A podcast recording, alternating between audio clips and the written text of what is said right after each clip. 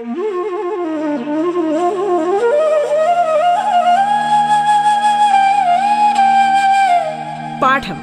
കേട്ടു പഠിക്കാൻ റേഡിയോ കേരളയിലൂടെ.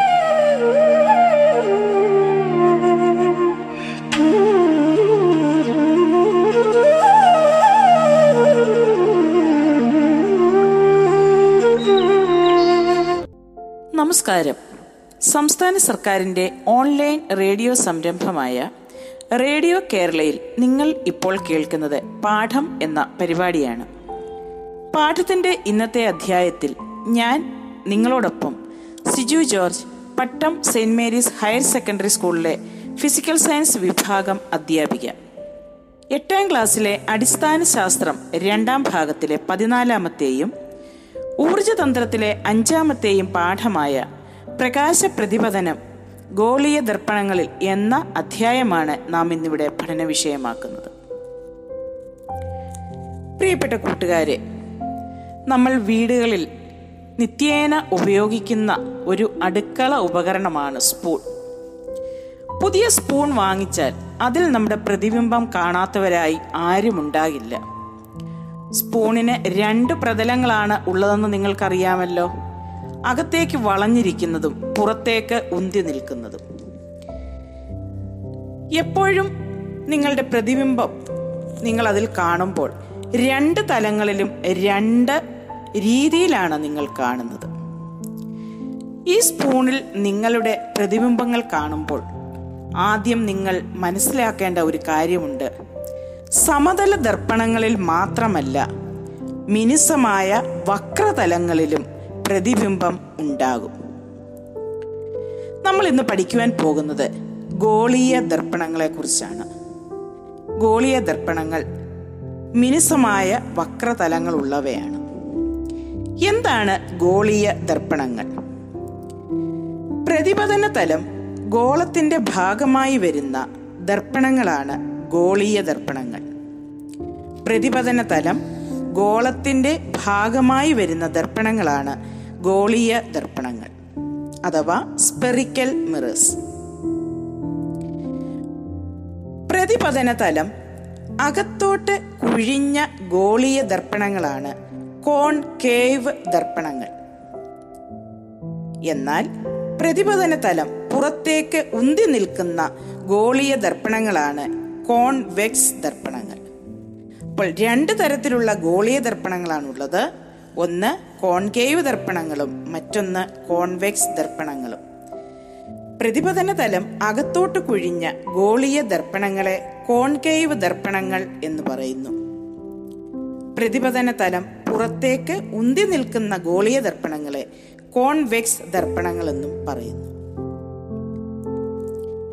ഇപ്പോൾ നിങ്ങൾ സ്പൂണിൽ കണ്ട രണ്ട് പ്രതലങ്ങൾ എത്തരത്തിലുള്ളവയാണെന്ന് മനസ്സിലായി കാണുമല്ലോ.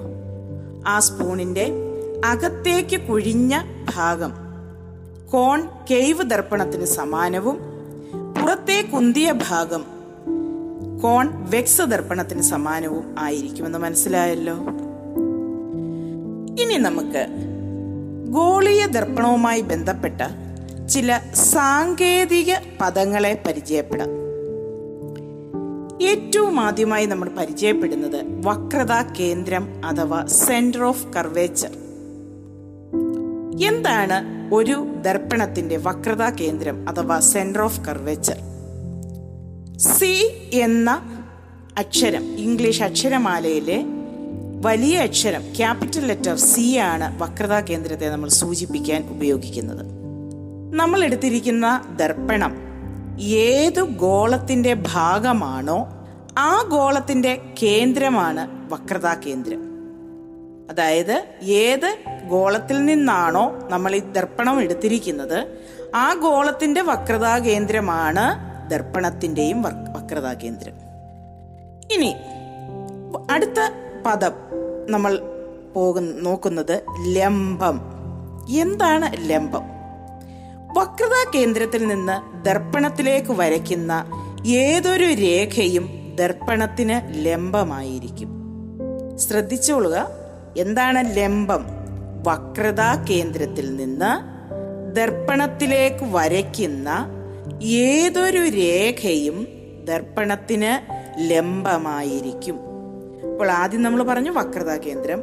രണ്ടാമത് പറഞ്ഞ സാങ്കേതിക പദമാണ് ലംബം. ലംബം എന്ന് പറഞ്ഞാൽ എന്താണ്?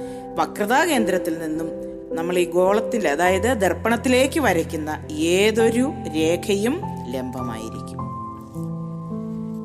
അടുത്തത് വക്രത ആരം. ഒരു ദർപ്പണം ഏത് ഗോളത്തിന്റെ ഭാഗമാണോ ആ ഗോളത്തിന്റെ ആരമാണ് ദർപ്പണത്തിന്റെ വക്രത ആരം. അതായത് റേഡിയസ് ഓഫ് കർവേച്ചർ ഒരു ദർപ്പണം ഏതു ഗോളത്തിന്റെ ഭാഗമാണോ ആ ഗോളത്തിന്റെ ആരമാണ് ആ ഗോളത്തിന്റെ റേഡിയസ് ആണ് ദർപ്പണത്തിന്റെ വക്രത ആരം. ഇംഗ്ലീഷ് അക്ഷരമാലയിലെ ക്യാപിറ്റൽ ലെറ്റർ വലിയ അക്ഷരം ആർ ആണ് റേഡിയസ് ഓഫ് കർവച്ചറിനെ സൂചിപ്പിക്കുവാൻ ഉപയോഗിക്കുന്നത്. ഇനി അപ്പർച്ചർ എന്താണ് അപ്പർച്ചർ ഒരു ദർപ്പണത്തിന്റെ പ്രതിപതന തലമാണ് അപ്പർച്ചർ ദർപ്പണം എന്ന് പറഞ്ഞാൽ രണ്ട് ഭാഗത്തും നമ്മൾക്ക് പ്രതിബിംബം കിട്ടുകയില്ല. അപ്പോൾ പ്രതിബിംബം കിട്ടുന്ന ഭാഗം ഏതാണോ അതാണ് അപ്പർച്ചർ അടുത്ത സാങ്കേതിക പദമായി നമ്മൾ പഠിക്കുന്നത് പോൾ ദർപ്പണത്തിന്റെ പ്രതിപതന തലത്തിന്റെ മധ്യബിന്ദുവാണ് പോൾ എന്താണ് പോൾ ദർപ്പണത്തിന്റെ പ്രതിപതന തലത്തിന്റെ മധ്യബിന്ദു. എവിടെയാണോ നമുക്ക് പ്രതിബിംബം ഉണ്ടാകുന്നത് ആ തലത്തിന്റെ മധ്യബിന്ദുവിനെ നമ്മൾ പറയുന്ന പേരാണ് പോൾ. ഇംഗ്ലീഷ് അക്ഷരമാലയിലെ ക്യാപിറ്റൽ ലെറ്റർ പി ആണ് പോളിനെ സൂചിപ്പിക്കുന്നത്. അടുത്തത് മുഖ്യ അക്ഷം. ഇംഗ്ലീഷിൽ അതിനെ പ്രിൻസിപ്പൽ ആക്സിസ് എന്ന് പറയുന്നു. വക്രതാ കേന്ദ്രത്തെയും പോളിനെയും ബന്ധിപ്പിച്ചുകൊണ്ട് കടന്നു പോകുന്ന നേർ രേഖയാണ് മുഖ്യ അക്ഷം അഥവാ പ്രിൻസിപ്പൽ ആക്സിസ് വക്രതാ കേന്ദ്രത്തെയും പോളിനെയും ബന്ധിപ്പിച്ചുകൊണ്ട് കടന്നു പോകുന്ന നേർരേഖയാണ് മുഖ്യ അക്ഷം അഥവാ പ്രിൻസിപ്പൽ ആക്സിസ് അപ്പോൾ പ്രിയപ്പെട്ട കൂട്ടുകാരെ നമ്മൾ ഇന്ന് ഗോളീയ ദർപ്പണങ്ങളെ കുറിച്ചാണ് പഠിക്കുന്നത്. നമ്മൾ ഇതുവരെ പഠിച്ചത് എന്താണ് രണ്ട് തരത്തിലുള്ള ഗോളീയ ദർപ്പണങ്ങളുണ്ട്. കോൺ കേവ് ദർപ്പണങ്ങളും കോൺവെക്സ് ദർപ്പണങ്ങളും. അകത്തേക്ക് കുഴിഞ്ഞ ഗോളീയ ദർപ്പണങ്ങൾ കോൺകേവ് ദർപ്പണങ്ങളും. പുറത്തേക്ക് ഉന്തി നിൽക്കുന്നവ കോൺവെക്സ് ദർപ്പണങ്ങളുമായി അറിയപ്പെടുന്നു. അവ ഈ ദർപ്പണങ്ങളെ സംബന്ധിച്ച് സാങ്കേതിക പദങ്ങൾ നമ്മൾ പരിചയപ്പെട്ടു കഴിഞ്ഞു. ഏറ്റവും ആദ്യം നമ്മൾ പരിചയപ്പെട്ടത് വക്രതാ കേന്ദ്രം അഥവാ സെന്റർ ഓഫ് കെർവേച്ചർ ഒരു ദർപ്പണം ഏത് ഗോളത്തിന്റെ ഭാഗമാണോ ആ ഗോളത്തിന്റെ കേന്ദ്രമാണ് വക്രതാ കേന്ദ്രം. ഇംഗ്ലീഷ് അക്ഷരമാലയിലെ ക്യാപിറ്റൽ ലെറ്റർ സി ആണ് വക്രതാ കേന്ദ്രത്തെ സൂചിപ്പിക്കുവാൻ ഉപയോഗിക്കുന്നത്. രണ്ടാമത്തെ സാങ്കേതിക പദം ലംബം ഇംഗ്ലീഷിൽ നോർമൽ എന്ന് പറയുന്നു. വക്രതാ കേന്ദ്രത്തിൽ നിന്നും ദർപ്പണത്തിലേക്ക് വരയ്ക്കുന്ന ഏതൊരു രേഖയും ദർപ്പണത്തിന് ലംബമായിരിക്കും അഥവാ നോർമൽ ആയിരിക്കും. അടുത്ത സാങ്കേതിക പദം നമ്മൾ പഠിച്ചത് റേഡിയസ് ഓഫ് കെർവേച്ചർ വക്രത ആരം. ഒരു ദർപ്പണം ഏത് ഗോളത്തിന്റെ ഭാഗമാണോ ആ ഗോളത്തിന്റെ ആരമാണ് ദർപ്പണത്തിന്റെ വക്രത ആരം. ഇനി നമ്മൾ പഠിച്ചത് അപ്പർച്ചർ. ഒരു ദർപ്പണത്തിന്റെ പ്രതിപാദന തലമാണ് അപ്പർച്ചർ. അതായത് നമ്മൾ നമ്മുടെ മുഖം നോക്കുന്ന കണ്ണാടിയിൽ തന്നെ നമുക്കറിയാം രണ്ട് തലങ്ങളുണ്ട്. ഒരിടത്ത് നോക്കിയാൽ മാത്രമേ നമ്മളുടെ പ്രതിബിംബം കാണത്തുള്ളൂ. അങ്ങനെ പ്രതിഫലനം നടക്കുന്ന പ്രതിപതനം നടക്കുന്ന ഒരു ദർപ്പണത്തിന്റെ പ്രതിപതനം നടക്കുന്ന പ്രതിബിംബം ഉണ്ടാകുന്ന തലമാണ് അപ്പർച്ചർ. പോൾ ദർപ്പണത്തിന്റെ പ്രതിപതന തലത്തിന്റെ മധ്യബിന്ദുവാണ് പോൾ. അടുത്തത് മുഖ്യ അക്ഷം നമ്മൾ തുടർന്ന് അങ്ങോട്ടുള്ള പഠനത്തിൽ കൂടുതൽ ഉപയോഗിക്കുന്ന ഒരു വാക്കാണിത്. പ്രിൻസിപ്പൽ ആക്സിസ് അഥവാ മുഖ്യ അക്ഷം വക്രതാ കേന്ദ്രത്തെയും പോളിനെയും ബന്ധിപ്പിച്ചുകൊണ്ട് കടന്നു പോകുന്ന നേർരേഖയാണ് മുഖ്യ അക്ഷം അപ്പോൾ പ്രിയപ്പെട്ട കൂട്ടുകാരെ നമ്മൾ ദർപ്പണങ്ങൾ വിവിധ തരത്തിലുള്ള ദർപ്പണങ്ങളും അവയുടെ സാങ്കേതിക പദങ്ങളും പരിചയപ്പെട്ടു കഴിഞ്ഞു.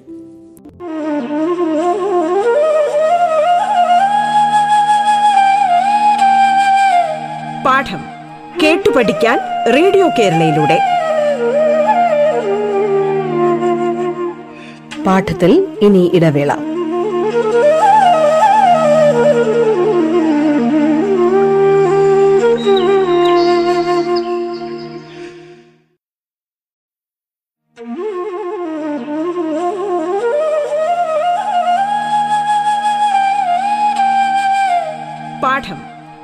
പഠിക്കാൻ റേഡിയോ കേരളയിലൂടെ.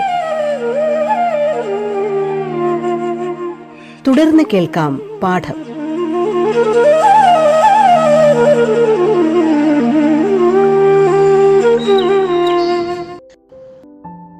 റേഡിയോ കേരളയിൽ നിങ്ങൾ ഇപ്പോൾ കേൾക്കുന്നത് പാഠം എന്ന പരിപാടിയാണ്. നിങ്ങൾക്കൊപ്പം ഞാൻ Siju George Pattom Saint Mary's higher secondary school physical science വിഭാഗം അധ്യാപിക. എട്ടാം ക്ലാസ്സിലെ അടിസ്ഥാന ശാസ്ത്രം രണ്ടാം ഭാഗത്തിലെ പതിനാലാമത്തെയും ഊർജതന്ത്രത്തിലെ അഞ്ചാമത്തെയും പാഠമായ പ്രകാശ പ്രതിപതനം ഗോളീയ ദർപ്പണങ്ങളിൽ എന്ന അധ്യായമാണ് നിങ്ങൾ കേട്ടുകൊണ്ടിരിക്കുന്നത്.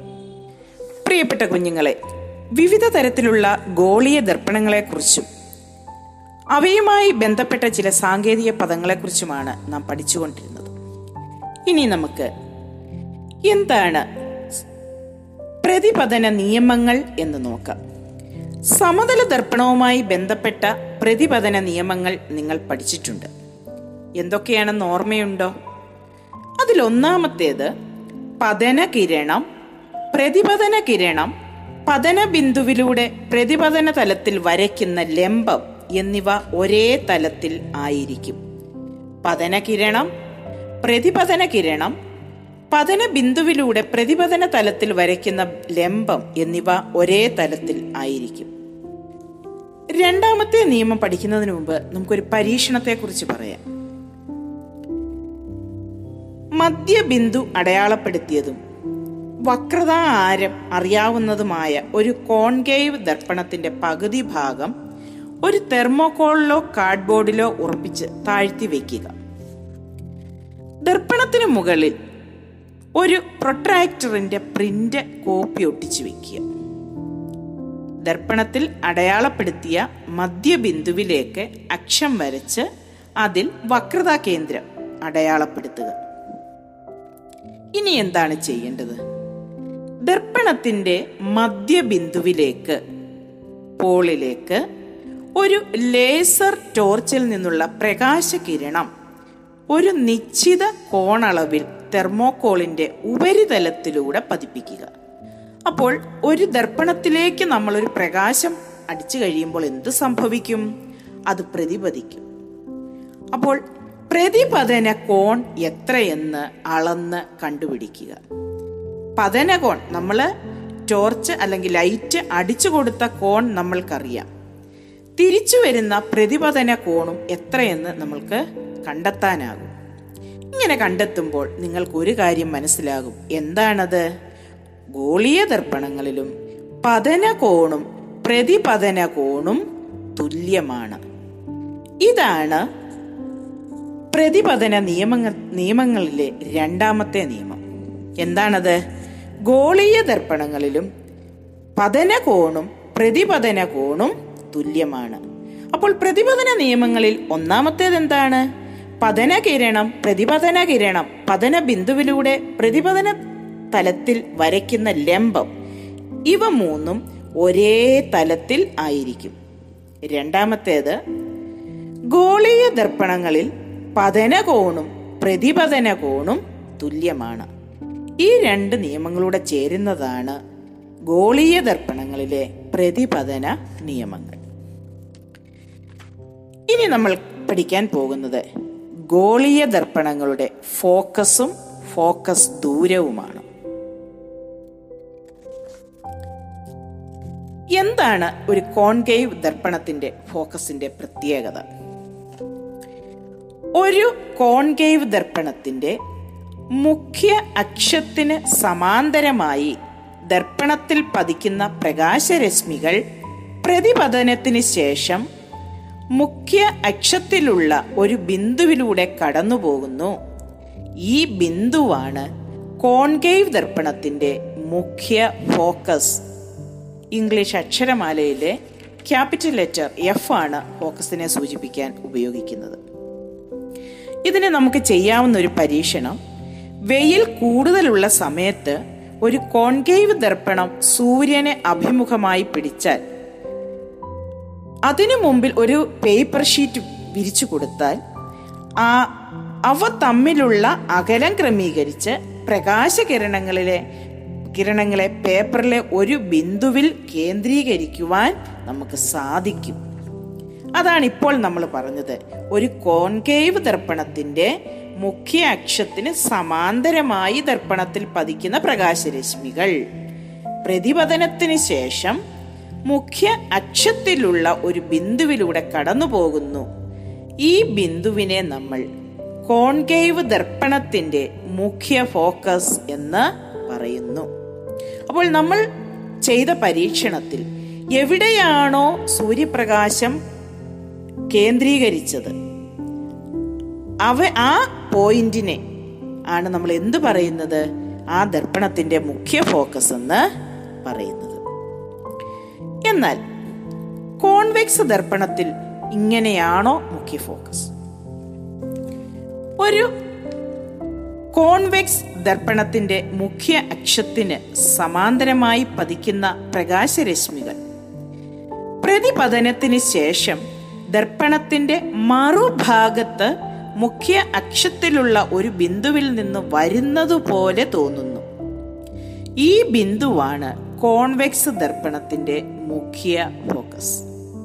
അപ്പോൾ കോൺകേവ് ദർപ്പണത്തിന്റെ മുഖ്യ ഫോക്കസ് മുഖ്യ അക്ഷത്തിൽ ഒരു പ്രധാന പോയിന്റിൽ ഒരു പ്രത്യേക പോയിന്റിൽ കേന്ദ്രീകരിക്കുമ്പോൾ കോൺവെക്സ് ദർപ്പണത്തിന്റെ മുഖ്യ ഫോക്കസോ ആ ദർപ്പണത്തിന്റെ മറുഭാഗത്തുള്ള മുഖ്യ അക്ഷത്തിലുള്ള ഒരു ബിന്ദുവിൽ നിന്നും വരുന്നതുപോലെ തോന്നുന്നു.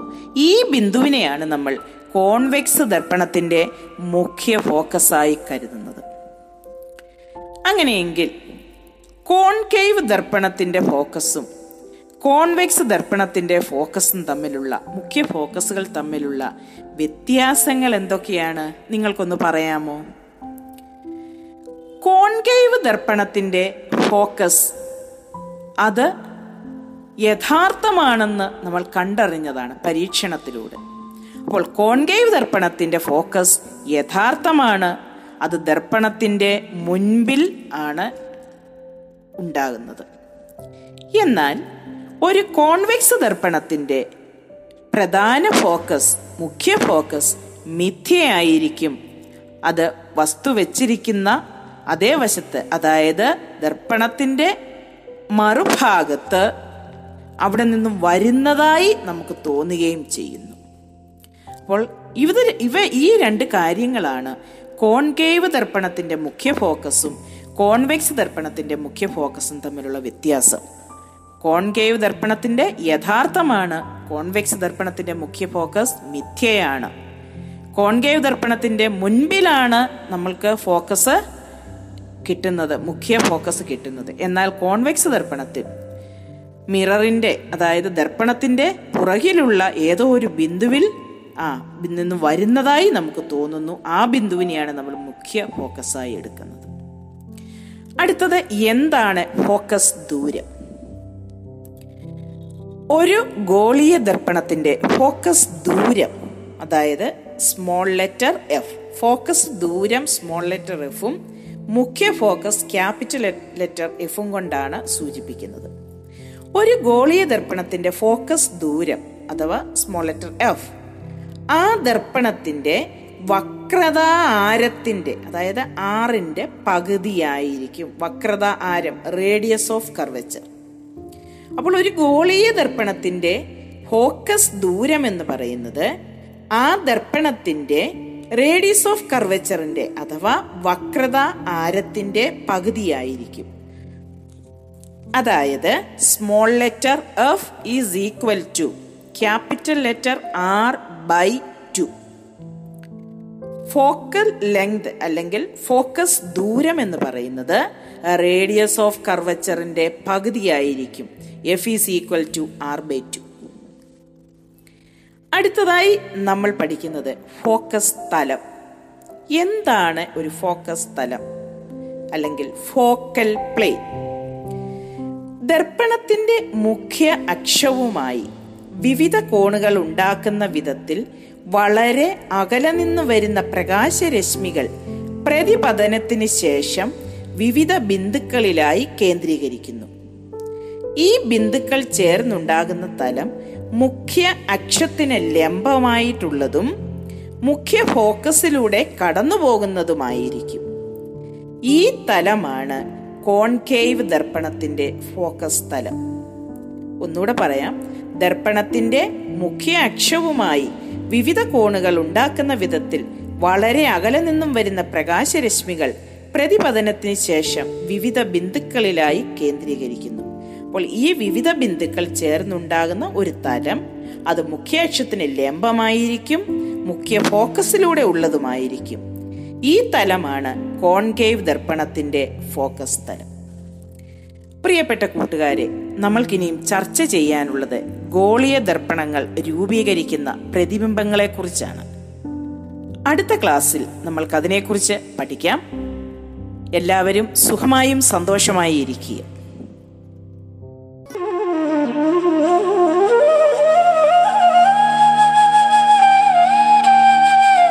പാഠം കേട്ടു പഠിക്കാൻ റേഡിയോ കേരളയിലൂടെ. പാഠത്തിന്റെ ഇന്നത്തെ അധ്യായം പൂർണമാകുന്നു. ഇനി അടുത്ത ദിവസം കേൾക്കാം. നമസ്കാരം.